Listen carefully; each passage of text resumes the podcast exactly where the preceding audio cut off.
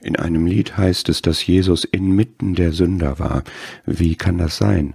War er nicht das Heilige, der wahrhaftig vollkommen heilige Mensch, wie er vor seiner Geburt der Maria angekündigt wurde? Die Bibel bekräftigt das. Und als der Abgesonderte von den Sündern ist er jetzt im Himmel. Aber doch gibt es eine Vielzahl von Situationen, wo er tatsächlich mitten unter den Sündern war. Bei seiner Taufe reihte er sich unter all die Menschen ein, die ihre Sündigkeit einsahen und bekannten und sich taufen ließen. Von einer Sünderin lässt er sich salben, von einer anderen die Füße küssen, zum Entsetzen des Pharisäers, in dessen Haus er sich befand.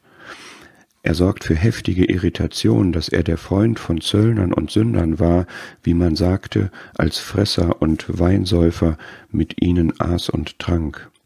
Er wollte bei Zöllnern, die sich bekehrt haben, einkehren und hatte Freude bei einem Gastmahl mit vielen Zöllnern und Sündern. Am Kreuz hing er dann zwischen zwei Verbrechern, tatsächlich in der Mitte zwischen Sündern.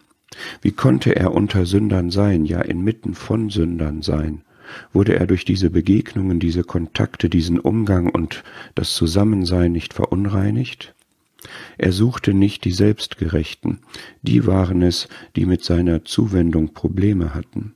Er war als Arzt zu Kranken gekommen, um Sünder zu suchen, zur Buße zu rufen. Sie suchte, rief und rettete er.